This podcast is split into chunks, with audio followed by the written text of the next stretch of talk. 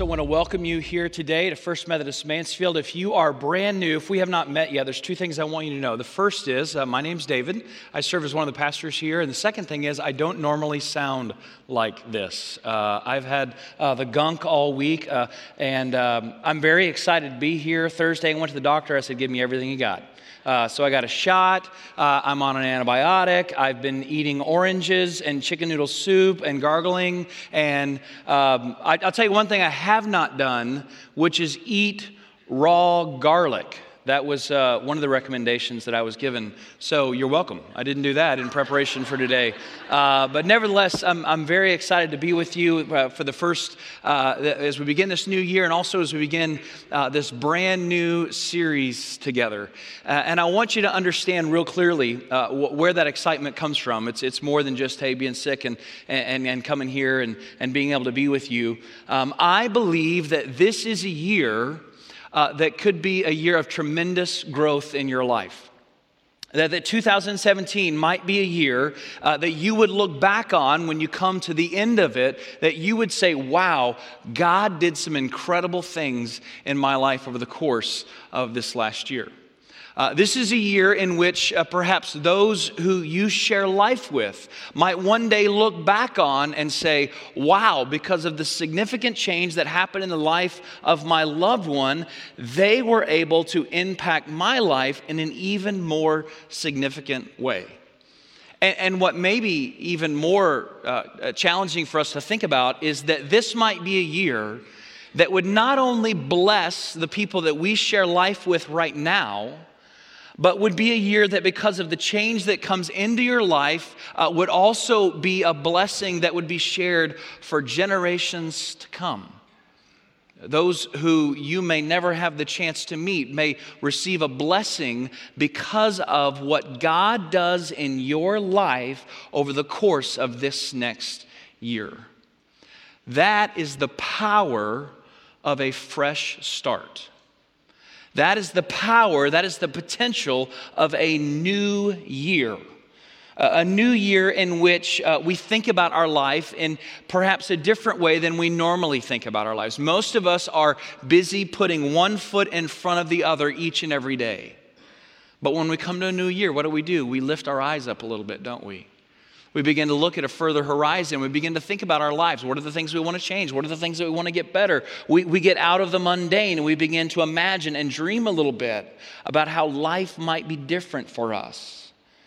And I want you to think about that. How might God transform your life over the course of this year, and how might that, that transformation and blessing be shared with others uh, for generations to come?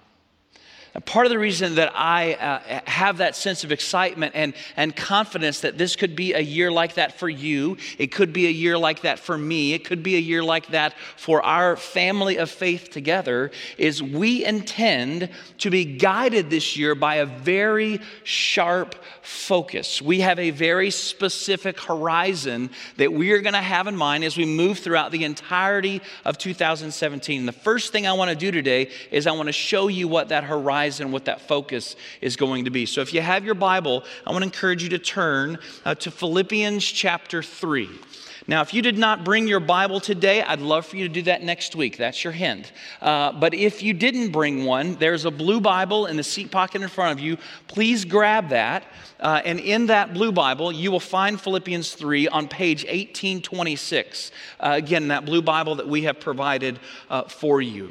This is our focus for the year. We have selected one scripture, one verse uh, to be our guiding focus for the year. Some of you have already heard uh, me talk about this, but I want everyone to hear it again. It's Philippians chapter 3 verse 10. And this is the Apostle Paul who is articulating the mission and purpose of his life. What is the drive and passion of his life? And this is how he shares that.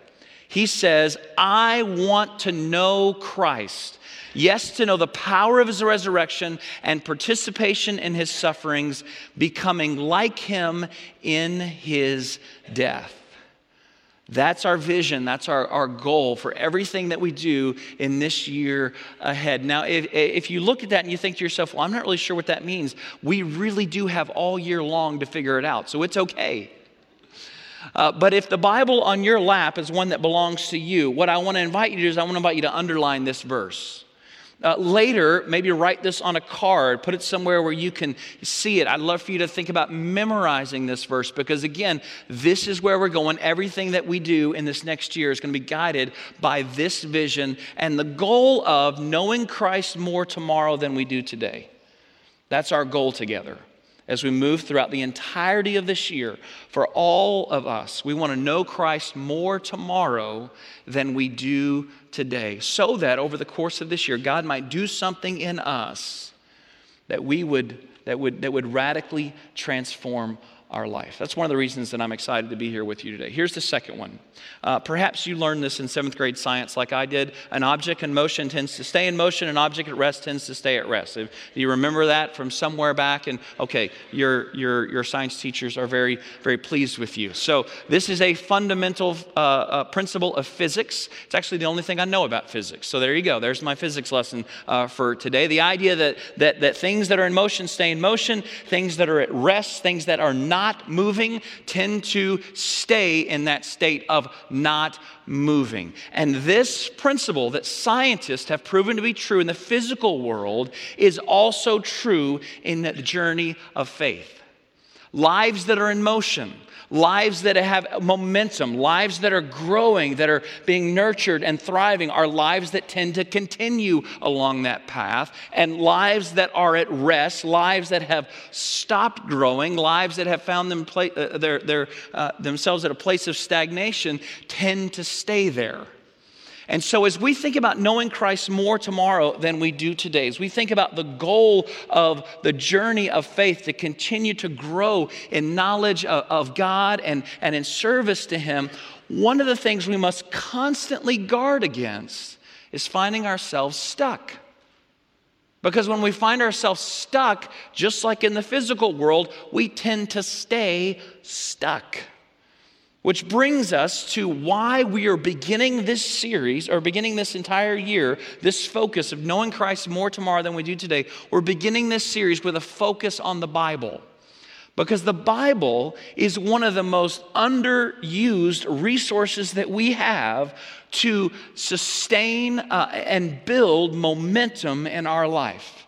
If the Bible is not a part of your regular practice, reading it, studying it, reflecting on it, then you are missing out on an incredible resource that is designed to create momentum in your life and to sustain momentum in your life. And so we are beginning right here uh, to talk about this. And, and, the, the fuel behind this series, the whole force behind it, is this uh, perhaps provocative idea that you cannot know the fullness of Christ without the Bible. You cannot know the fullness of Christ without the Bible. Now, I know some of you, I mean, that, you may need to think about that a little bit. That may hit you. I don't know. I don't know what to think about that. But I promise you, this next idea is something that you will immediately affirm. You cannot know the fullness of Christ without the Bible, but also, owning a Bible does not automatically lead to knowing Christ. Have you noticed that? Uh, it, uh, it's nice on the shelf. It looks good on the coffee table, but that doesn't necessarily lead to life change. It's about engaging the scriptures. It, it, it's about building a life on, on this foundation. Uh, you, you, cannot know the fullness of Christ, but also it isn't, it isn't a magic book. It isn't something you can just hold in your hand and all of a sudden you, you know everything uh, that there is to know about faith. Uh, if you receive our first 15 devotional, you may have uh, read these words from Pastor Jim this week. Uh, he said, I read somewhere that the percentage of Americans who own running shoes but don't run. Anyone want to guess? 87%, at least according to Jim. He may have just made that up, I don't know. But uh, here, here was the additional uh, thought he added. I wonder what is the percentage of Christians who own a Bible but don't read it regularly? Now, what I want you to know first is I'm not going to ask you to raise your hands, okay? So everybody breathe a sigh of relief. We're not taking a little survey here. Uh, instead, uh, what I want you to do, if you still have that Bible out on your lap, I want to invite you to turn to Matthew chapter 7. Matthew chapter 7. So that's back to the left. Uh, Matthew 7, if you're using the blue Bibles, is on page 1509. I invite you to find that with me. And as you turn there, I want to point out to you, I'm going to read to you from the uh, Matthew 7, uh, beginning in verse 23. Sorry, verse 24. But I want to point out something to you before, uh, before we dive in there. Once you find yourself at Matthew 7, go ahead and look at Matthew 6 and Matthew 5. And if you have one of those Bibles where the words of Jesus are in red, or have you, if you have one of those Bibles where you just figured out that those words that are in red are the words of Jesus, okay? This will be more clear to you, all right?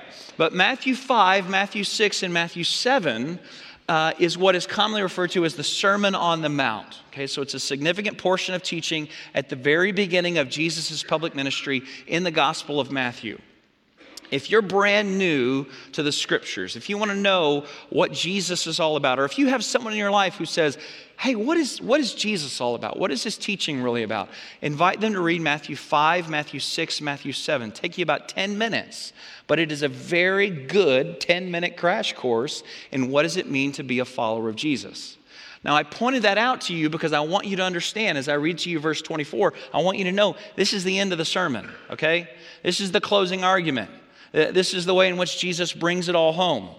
And listen to what he says beginning in verse 24.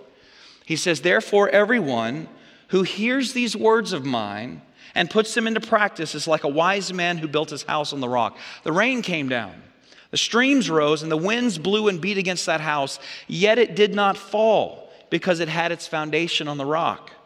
But everyone who hears these words of mine and does not put them into practice is like a foolish man who built his house on sand. The rain came down, the streams rose, and the winds blew and beat against that house, and it fell with a great crash.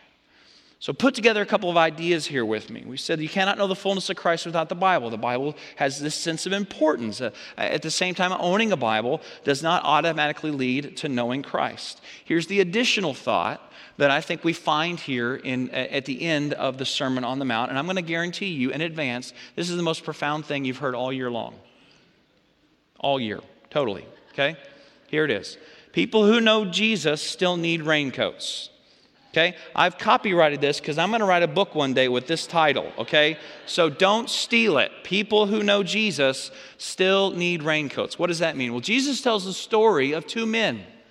And one of them he describes as wise, and one of them he describes as foolish.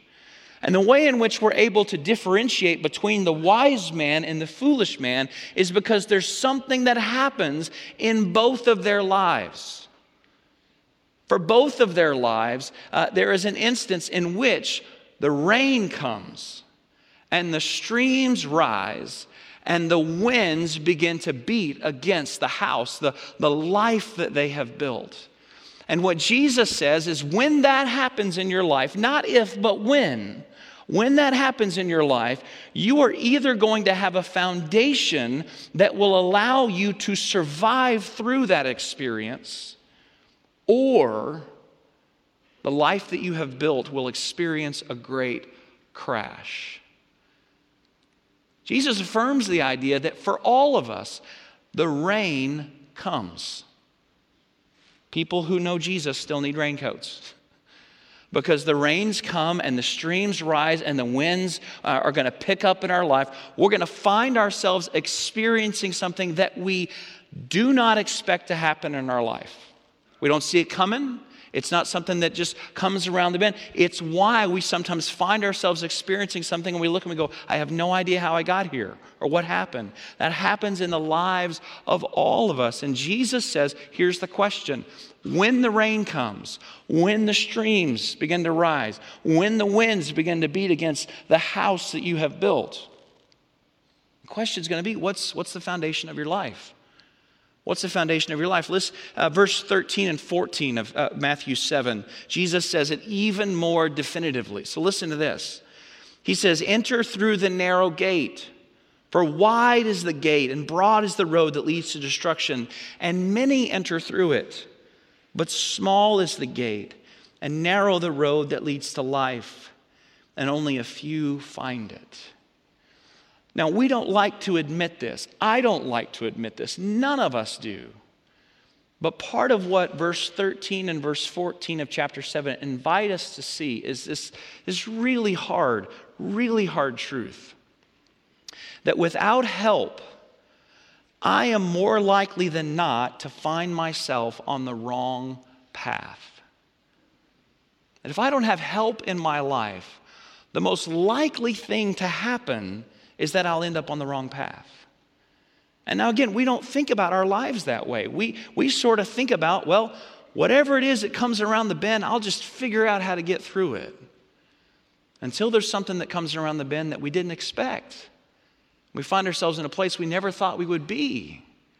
And all of a sudden, we are more than overwhelmed by the experience, by the, by the situation, the circumstance that we have found ourselves in our life. It's, again, it's why people in their life often find themselves in the wrong path, right on the brink of destruction, and they can't even explain to you how they got there. Because it's easy, Jesus says. The easiest thing in the world is to end up on the wrong path. What's hard? What's hard is to stay on the narrow path that Jesus says leads to life. Now, when you think about the importance of that, here, here's what I want you to hear. If you were to ask of me, David, can you, can you express to me what is the most compelling reason that I should give my time and my attention to this book? What, what is it that you have learned in your life and in your journey with this book? What, what would you say is the most compelling reason to invest in this book? Here's what the answer would not be it would not be, oh, you should read the Bible, you'll feel better.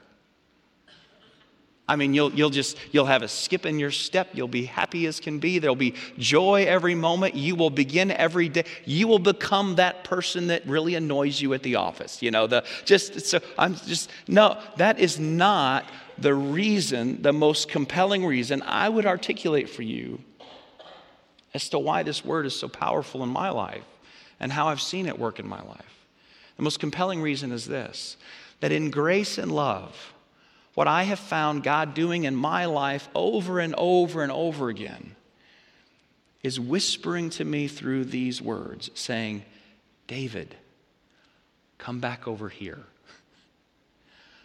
Come away from that path. Stay, stay here on the narrow path. No, no, no, no, no, no, no. You, you need to deal with that anger and you need to forgive. You, you need, no, no, no, no that, that, that thought you have right now, that's not truth. That's a lie. We need, no, no, come away from that path. You need to come over here to the narrow, to the narrow path. That's what the scriptures do. The scriptures continually invite us away from the broad road that leads to destruction towards the narrow road that leads to life. And, and, and again, it's easy, it's easy to find ourselves on the wrong path. It's very hard.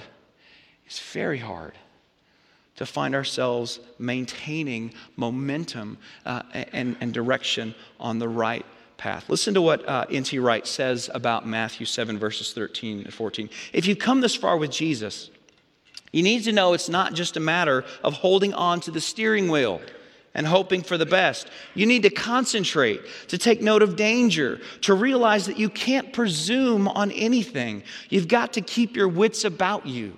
Make sure you get through that gate. It's not very wide. Watch out for people who will lead you off the road. Don't think that because you've been tagging along with others that you'll get there in the end. Jesus sets his face against any idea that you can simply go with the flow, allowing the crowd to set the pace and direction. You really have to want to get in through this gate. If you just drift, allowing the current to take you where it will, you will miss it. Last May, I was uh, called uh, to do a funeral uh, for a family in our church. Um, uh, the woman's name was Dorothy. Uh, Dorothy and her husband Nelson uh, had not been as active in our church uh, leading up to uh, her death because of her own health issues. They, they, she couldn't get out of the house, and so they watched online and, and, and did what they could to, to stay connected. but I had a relationship with Dorothy and Nelson because their grandson and I had played on the same basketball team in high school. And so I had known them from back then. They were uh, often there at those games, sitting in the stands with his parents and my family. And I had the chance to meet them at that stage in, in my life and then to reconnect with them when, uh, when we found ourselves together here in, in Mansfield. And so they asked me to come. And, and, and what I did, is, as I often do, is I went to the home uh, and, and I shared just a time with the family.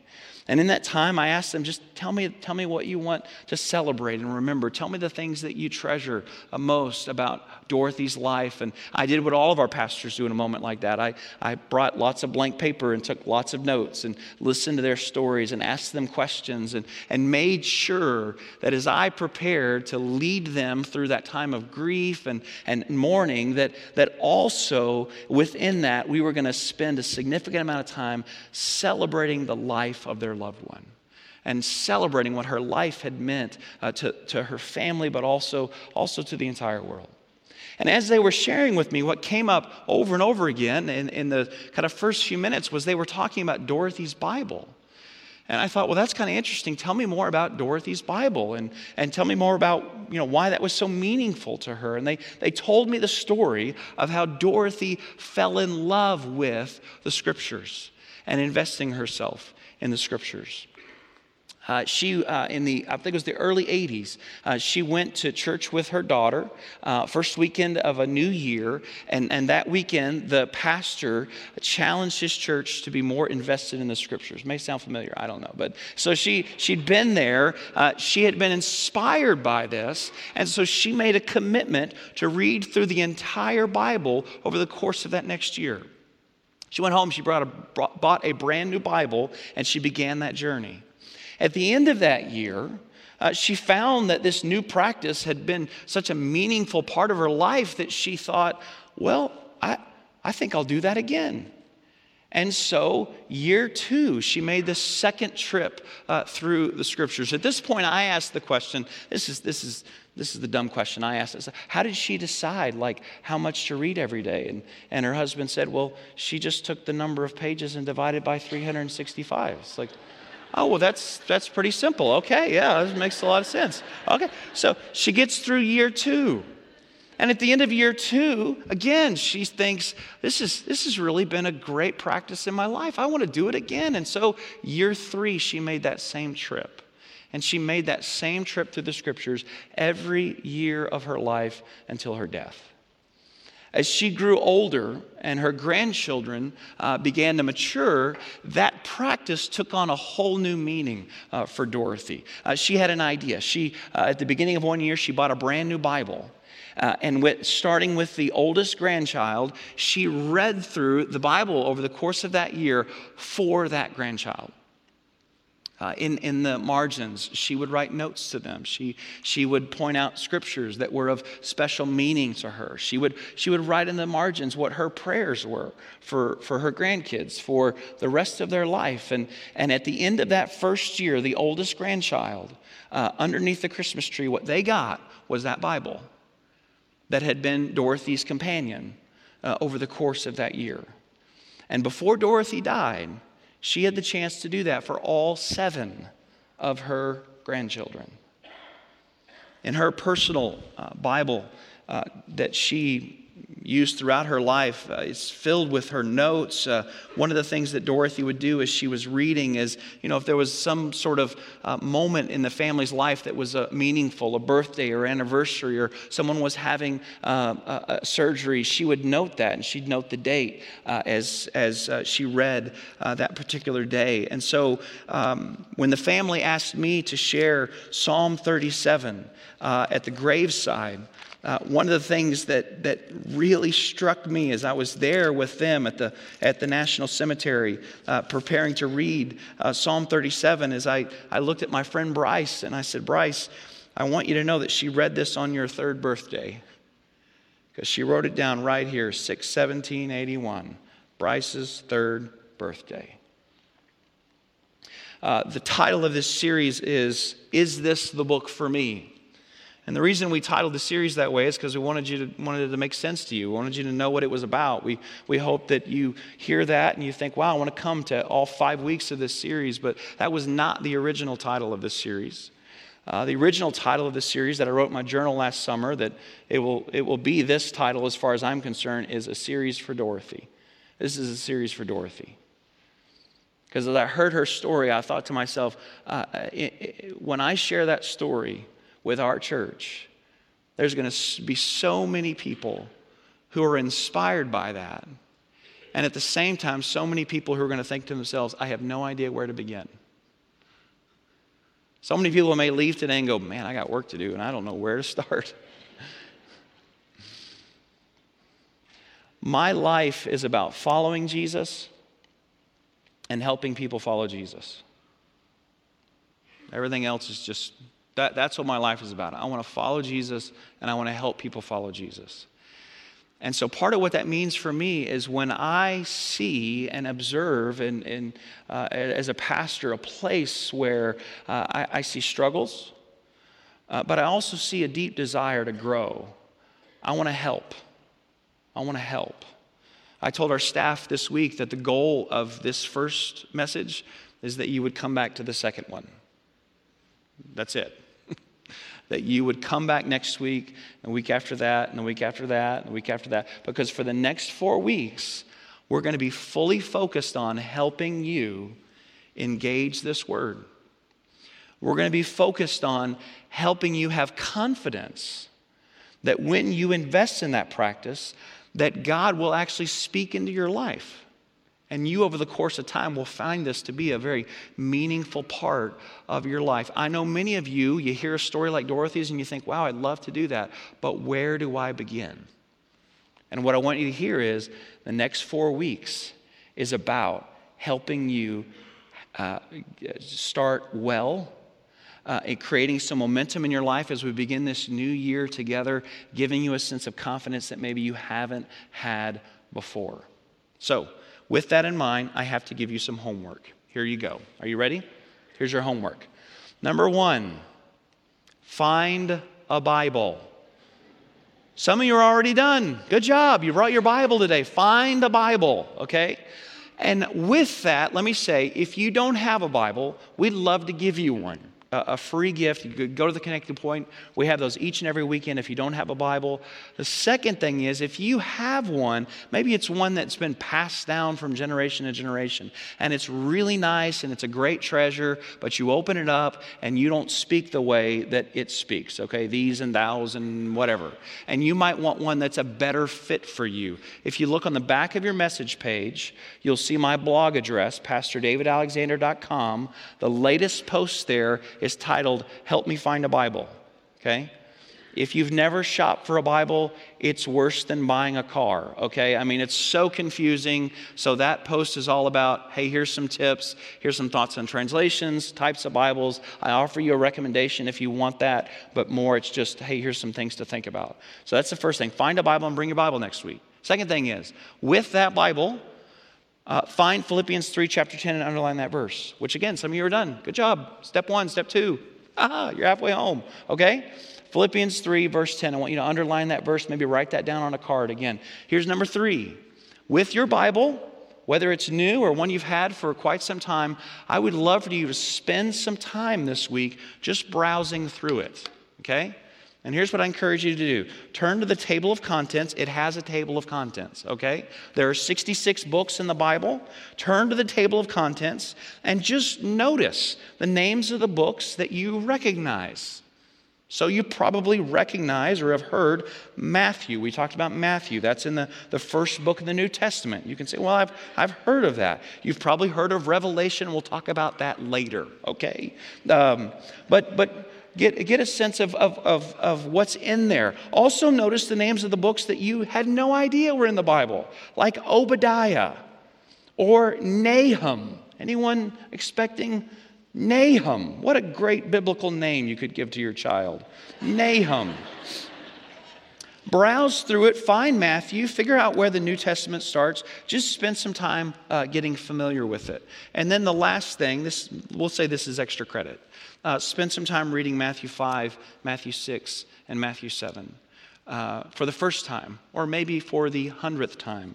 Uh, reorient yourself with what the teaching of Jesus uh, is all about. I have a very good friend in the church. He's actually here. I just looked at him, so don't look over there and figure out who he is. But uh, we were uh, talking this week about uh, reading through, starting at the same place and reading through together. And he was in the letters of Paul. And I said, Well, I'm, I, I read through the New Testament last summer, so I'm, I'm, I'm starting over in, in Matthew.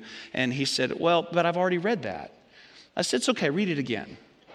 So I thought that was funny, um, but you didn't. It was hilarious. He's like, Well, I've already got the Gospels down. Like, Okay, well, you're preaching next week. So, uh, over and over and over again, it's a living word. It's a living, it's a living word uh, that, that, will, that will radically, radically change uh, your life. Matthew 5, Matthew 6, Matthew 7, it'll take you about 10 minutes to read the Sermon on the Mount. Jesus' sermons are shorter than mine because he was Jesus, and I'm not. So have appropriate expectations when you come to church, okay? if you would uh, grab your Bible or the blue one, just grab one. I want you to hold it in your hand.